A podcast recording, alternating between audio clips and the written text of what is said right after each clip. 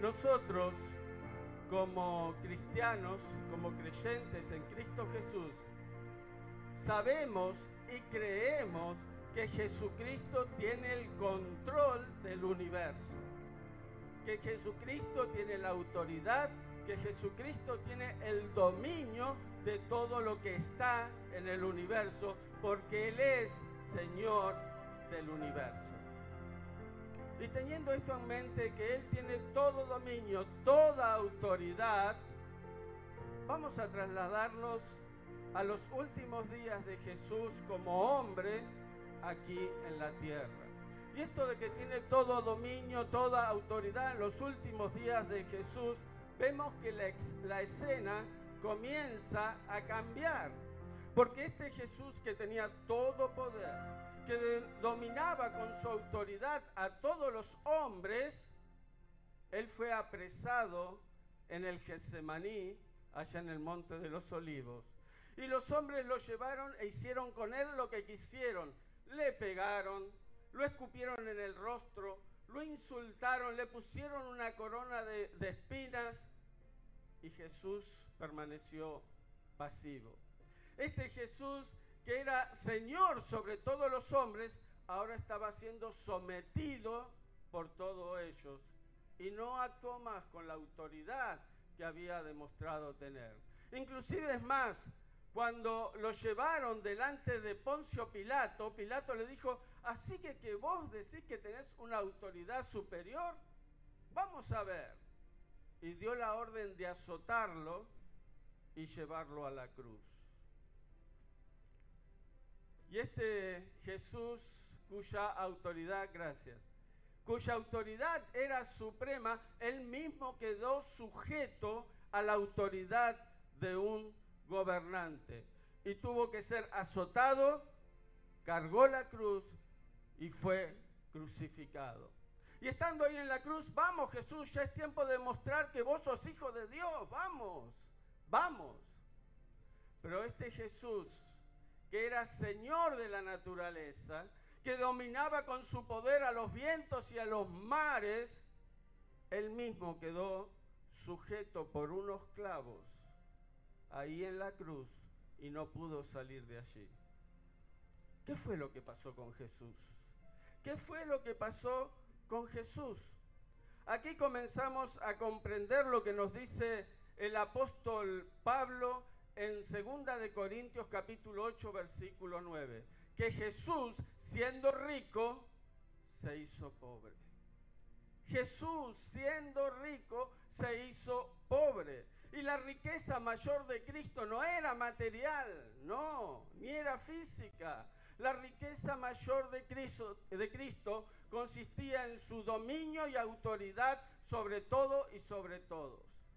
Y este Jesús que era rico, que tenía todo bajo él, comenzó a empobrecerse poco a poco. Y este Jesús que dominaba sobre todo, quedó sujeto a todo. Y Cristo clavado en esa cruz agonizaba. Qué increíble.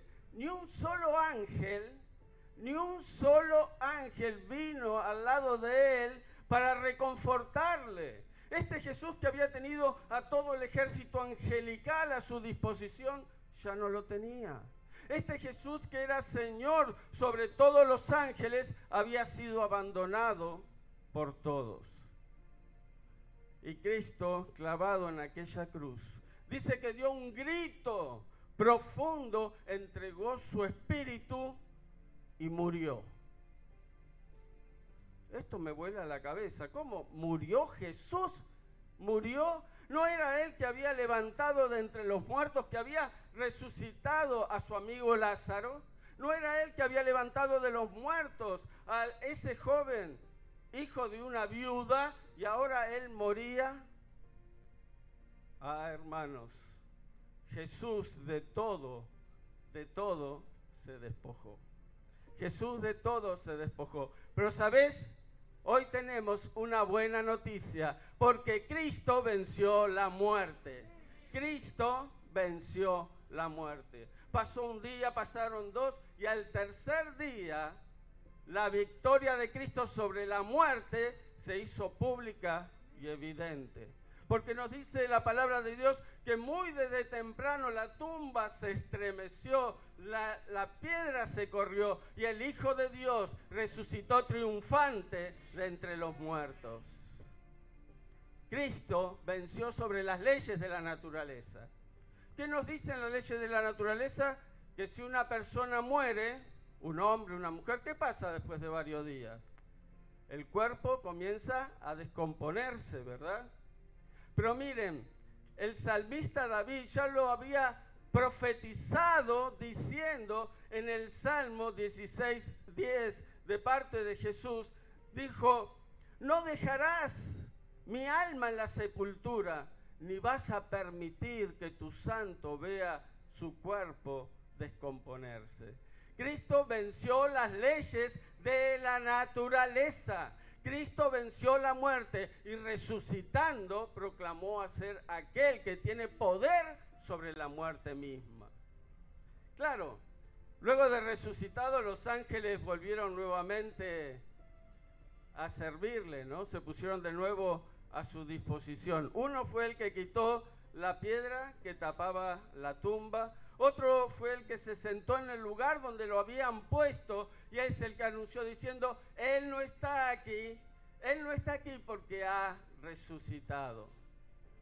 Los ángeles estaban nuevamente a su disposición. Jesús había reconquistado su señorío sobre todos los ángeles.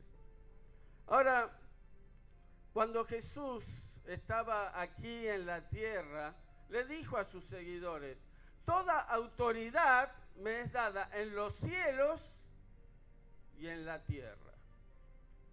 Esto también a mí me, me deja ahí, ¿cómo que toda autoridad me es dada en los cielos y en la tierra? ¿Cómo? ¿No es que antes veíamos que Jesús se había despojado de todo?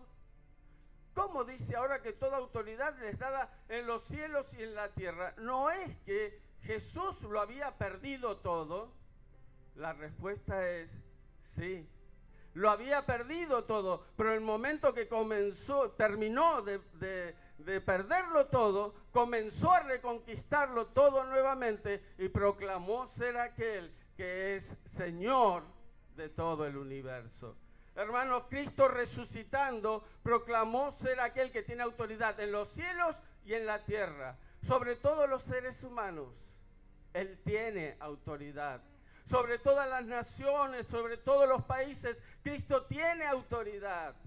Sobre todos los presidentes y gobernantes y reyes, Cristo tiene autoridad. Porque Cristo, habiendo resucitado y triunfando, sobre la muerte, reconquistó su señorío sobre todo y proclamó ser Señor de todo. ¿Sabes? De todo Él se despojó, sí, de todo Él se despojó. Pero ¿sabes por qué se despojó de todo? Para obrar en favor de nuestra salvación, de tu salvación, de mi salvación, y para hacernos participantes de su reino y de su gloria. Pero nuevamente volvió a recuperarlo todo y se proclamó Señor del universo.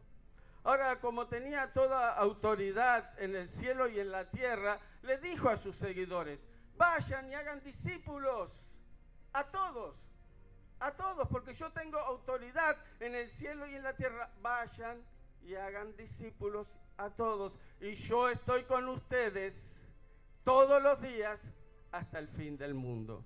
Y no se lo dijo a ellos solamente, sino nos dice a nosotros, yo estoy con ustedes todos los días hasta el fin del mundo. Y Jesús le dijo otras palabras a sus discípulos y luego que le dijo esas palabras, dice que comenzó a despedirse de sus discípulos. Y yo acá juego un poco con mi imaginación, ¿no? Yo me imagino a Jesús despidiéndose de cada uno de sus discípulos.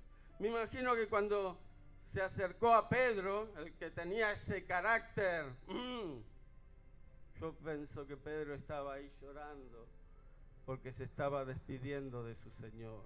Y cuando se acercó a Juan, Juan, el discípulo amado, Juan con un corazón apretado, se estaba despidiendo del Señor. Y así se despidió de Tomás, el que dudaba, de Mateo, de Santiago y de cada uno de sus discípulos. Y una vez que se despidió de sus discípulos, nos dice que la, la palabra de Dios, que sus pies comenzaron a despegarse de la tierra. Yo me imagino a los discípulos, ¿no? Viendo al Señor que se iba hacia el cielo. Yo me imagino que todos estarían ahí con la boca abierta, ¿no? Porque veían al Señor elevarse y elevarse sobre los aires. Pero era el poder de la resurrección que lo elevaba. Y nos dice la palabra que una nube finalmente cubrió a Jesucristo y ya los ojos de los discípulos no pudieron ver a Jesús. Y luego vinieron unos ángeles para darle instrucciones. Ahora, ¿vos te preguntaste alguna vez qué fue lo que pasó con Jesús cuando la nube lo cubrió? Porque uno lee, sí, en el libro de Hechos, sí, una nube.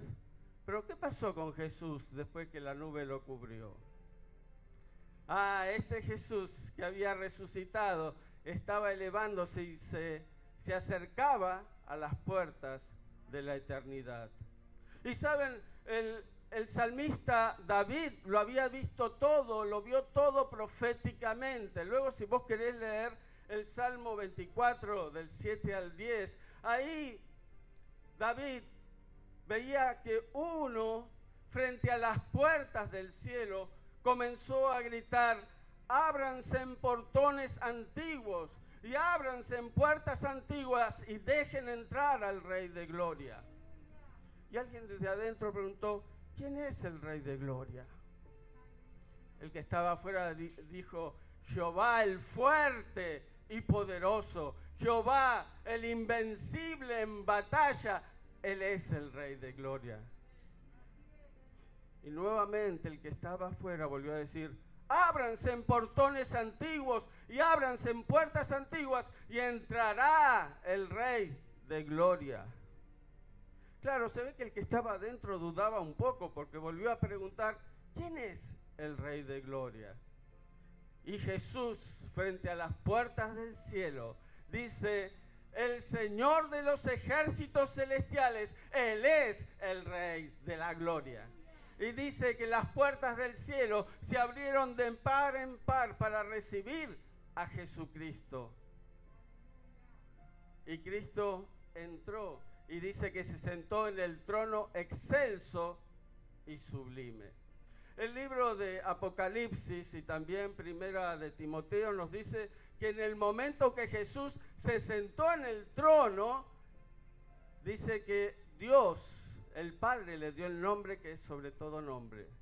Rey de reyes y Señor de señores. Pero saben, si ustedes leen Apocalipsis capítulo 5, dice que en el momento que Jesús estaba sentado ahí en el trono, los ángeles comenzaron a cantar, comenzaron a alabar cien veces más fuerte de lo que estaban haciéndolo, porque Jesús es el rey y estaban alabando al rey.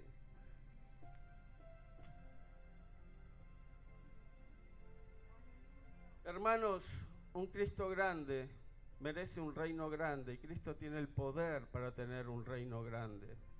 ¿Por qué? Porque suyo es el reino, suyo es el poder, suya es la gloria por todos los siglos de los siglos. Amén, amén. ¿Sabes? Cristo reina. Cristo reina. Y Cristo va a reinar siempre, siempre, siempre. La palabra de Dios nos dice que así como Cristo está sentado en gloria en el trono, un día vendrá en gloria a buscar a su iglesia. A la iglesia que está dispersa en todo el mundo y a la iglesia de todos los tiempos, ¿no? La cual se está preparando para esa segunda venida. Muchos dicen, mm, la segunda venida, hace tanto tiempo que que se dijo de la segunda venida, sí. Miren, yo de que tengo uso de razón, siempre escuché mensajes tras mensajes de la segunda venida, ¿no? Desde la escuela dominical hasta que fui joven, escuchando de la segunda venida. Y yo decía, ¿y el Señor cuándo va a venir? Él prometió que viene, pero ¿cuándo va a venir el Señor?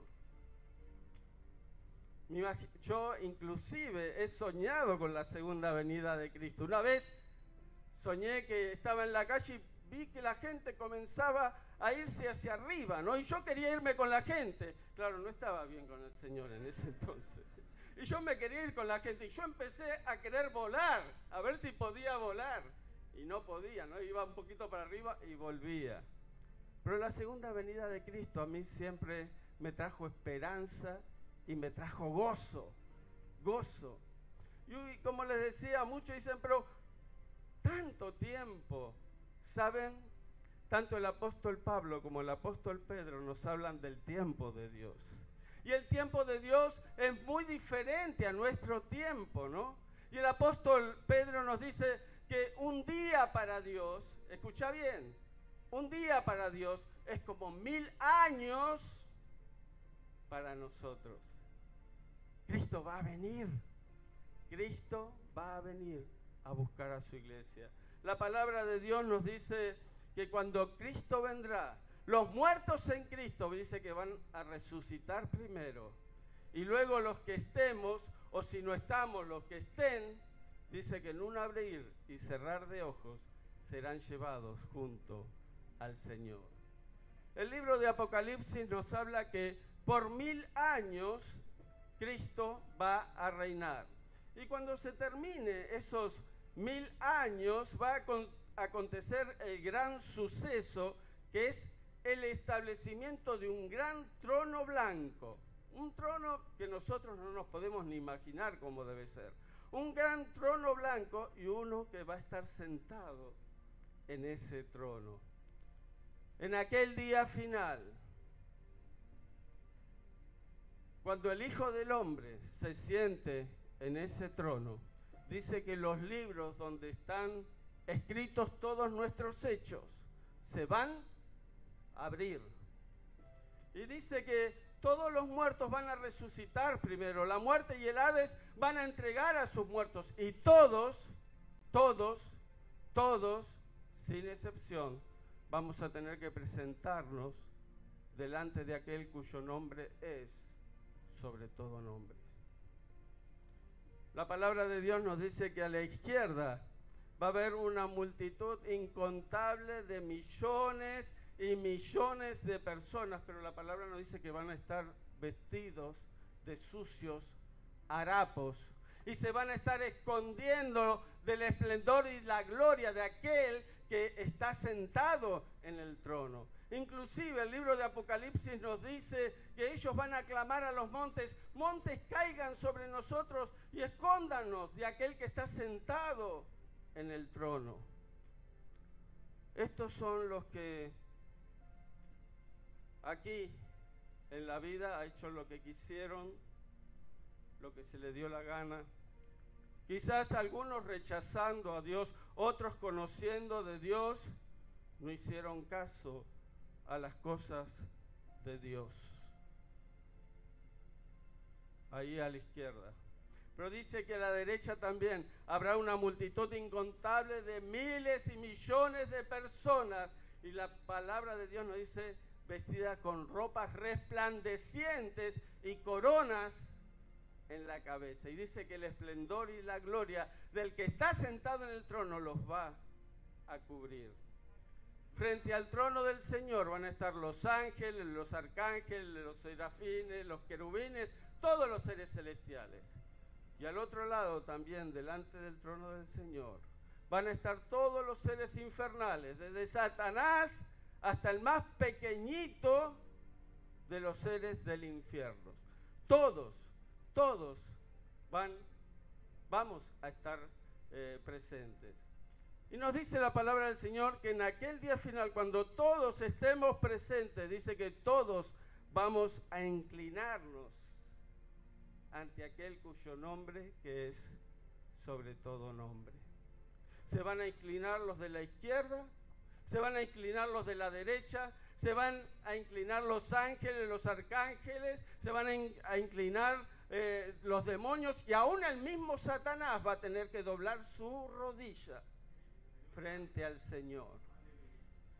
Y el libro de Filipenses nos dice que el universo, como un gran coro, va a proclamar que Jesucristo es el Señor para gloria de Dios Padre.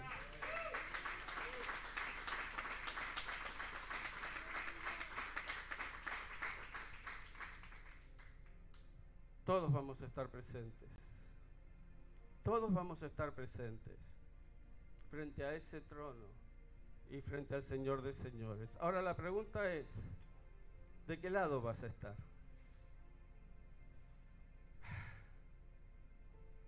Yo voy a tener que estar presente.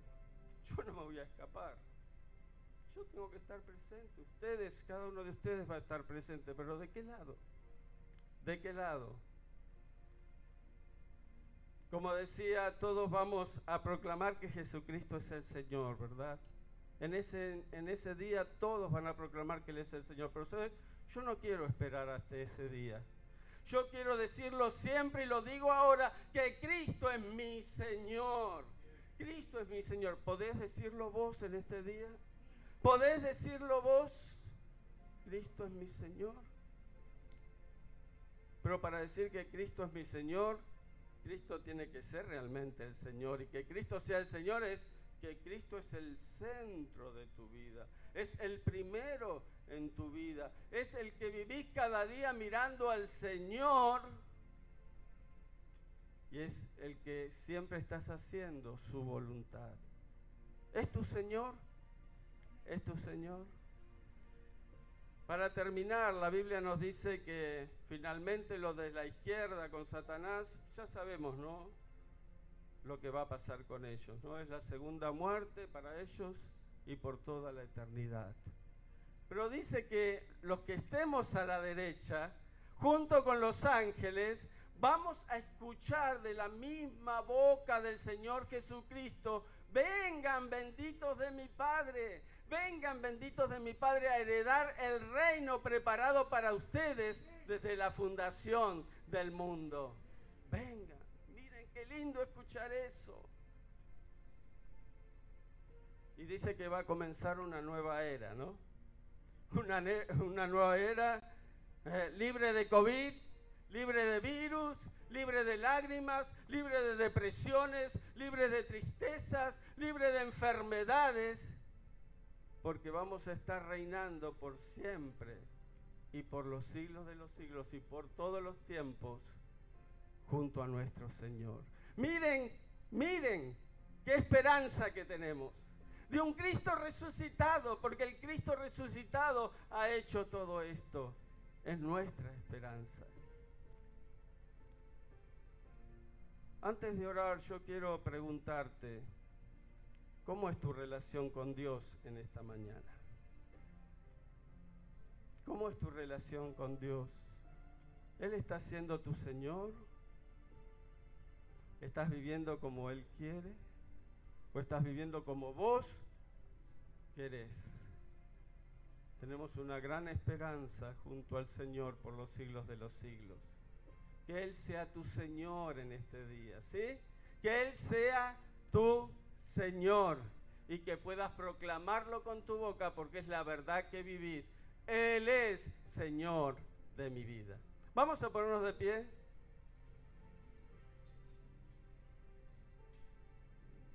Oh Señor, porque tú vives, yo triunfaré mañana, Señor. Yo triunfaré mañana porque tú vives y eres la realidad más grande que tenemos en medio de todo este mundo caótico, en medio de todas las cosas que vivimos. Tú vives y triunfamos en ti, Señor. Tenemos triunfo como hijos tuyos. Que tú bendigas a cada uno de mis hermanos que en estas mañanas han sido ministrados por medio de esta palabra. Que tú toques los corazones de cada uno de los que están aquí, Señor. Si alguno todavía no te ha conocido a ti como el Salvador de su vida, que hoy pueda ser el día que tenga un encuentro contigo y tú puedas ser el que salva su vida y el que va a estar a la derecha, Señor, escuchando de boca tuya, vení, vení al cielo preparado para ti. Pero si hay algún hermano que todavía no te tiene como Señor de su vida, que todavía está ahí mm, resistiendo para que tú seas el Señor. Que este sea el día que se decida que tú seas el que reine, el que reine en su vida. Señor, bendice a cada uno de los que estamos aquí en esta mañana. Es un día de gloria, Señor, hoy. Es un día de gloria que estamos viviendo, Padre. Qué maravilloso. Y es porque tú vives. Tú vives, tú vives. Porque Él vive, triunfaré mañana. Porque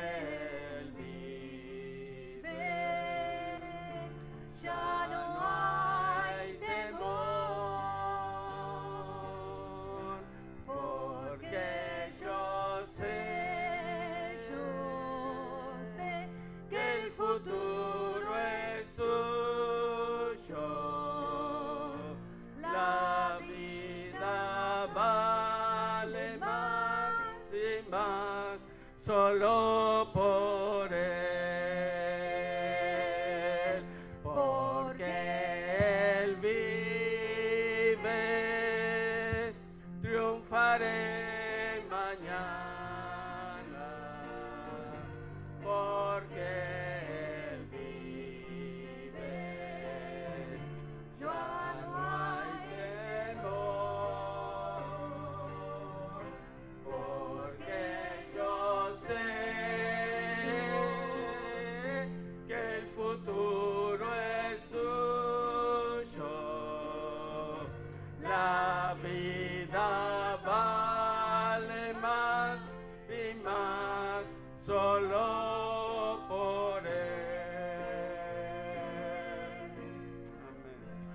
bendice a cada hermano presente, Señor, y los que nos están escuchando, Señor, a través de esta transmisión. Bendícelos. Llega con tu bendición ahí, Señor. Llega con tu bendición a cada corazón presente en este día. Tú la das porque tú vives. Tú vives. Señor, gracias. Gracias. Gracias por este domingo de gloria que nos estás dando. Gracias, Señor. Gracias. Que la gloria sea a ti por siempre y para siempre. Gracias. En el nombre de Jesús. Amén y amén.